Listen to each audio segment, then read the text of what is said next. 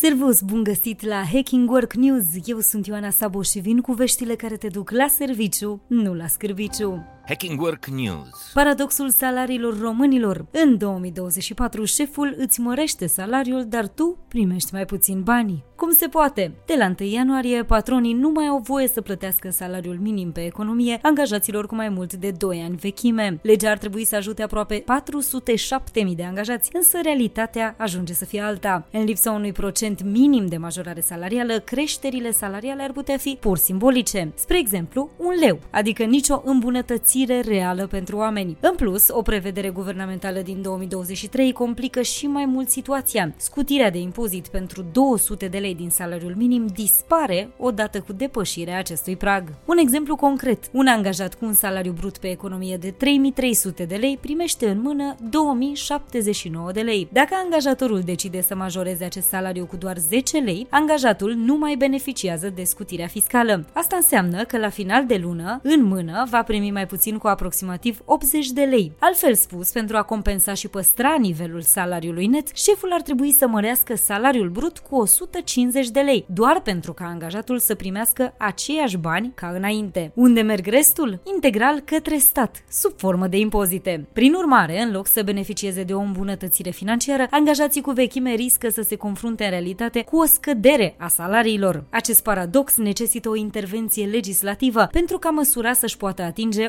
obiectivul declarat, acela de a îmbunătăți condițiile financiare ale angajaților. Știrile Hacking Work 38% dintre angajații europeni suferă din pricina sănătății mentale. Cum problemele nu rămân de regulă la ușă, viitorul ne îngrijorează și atunci când suntem la serviciu, iar asta înseamnă că și organizațiile sunt afectate. Angajații stresați pierd peste 60 de zile pe an în productivitate. Indicele de sănătate mentală a scăzut anul trecut în patru țări, Germania, Italia, Olanda și Spania. Pe de altă parte, în Franța și în Polonia, scorurile s-au îmbunătățit în aceeași perioadă măsurată, însă Polonia continuă să rămână rămână cu cel mai scăzut scor. România nu a fost inclusă în studiu, însă concluziile au mari șanse să se aplice din plin și la noi. Hacking Work News Telefobia sau frica de a răspunde la telefon e mult mai frecventă decât credeai. Mai precis, afectează peste 3 sferturi dintre angajații tineri și aproape jumătate dintre seniori. Așadar, aproximativ 35% din forța de muncă globală ar putea fi afectată de telefobie la acest moment. Fenomenul își are sursa în teama de a fi criticat, judecat sau respins și intră sub umbrela anxietății sociale care afectează miliarde de oameni la nivel mondial. Apelurile telefonice au un rol major în viețile noastre și pe plan profesional, astfel că acest tip de anxietate afectează și mediul de business. Peste jumătate dintre angajați spun că nu pot performa la fel de bine la job pentru că evită apelurile telefonice.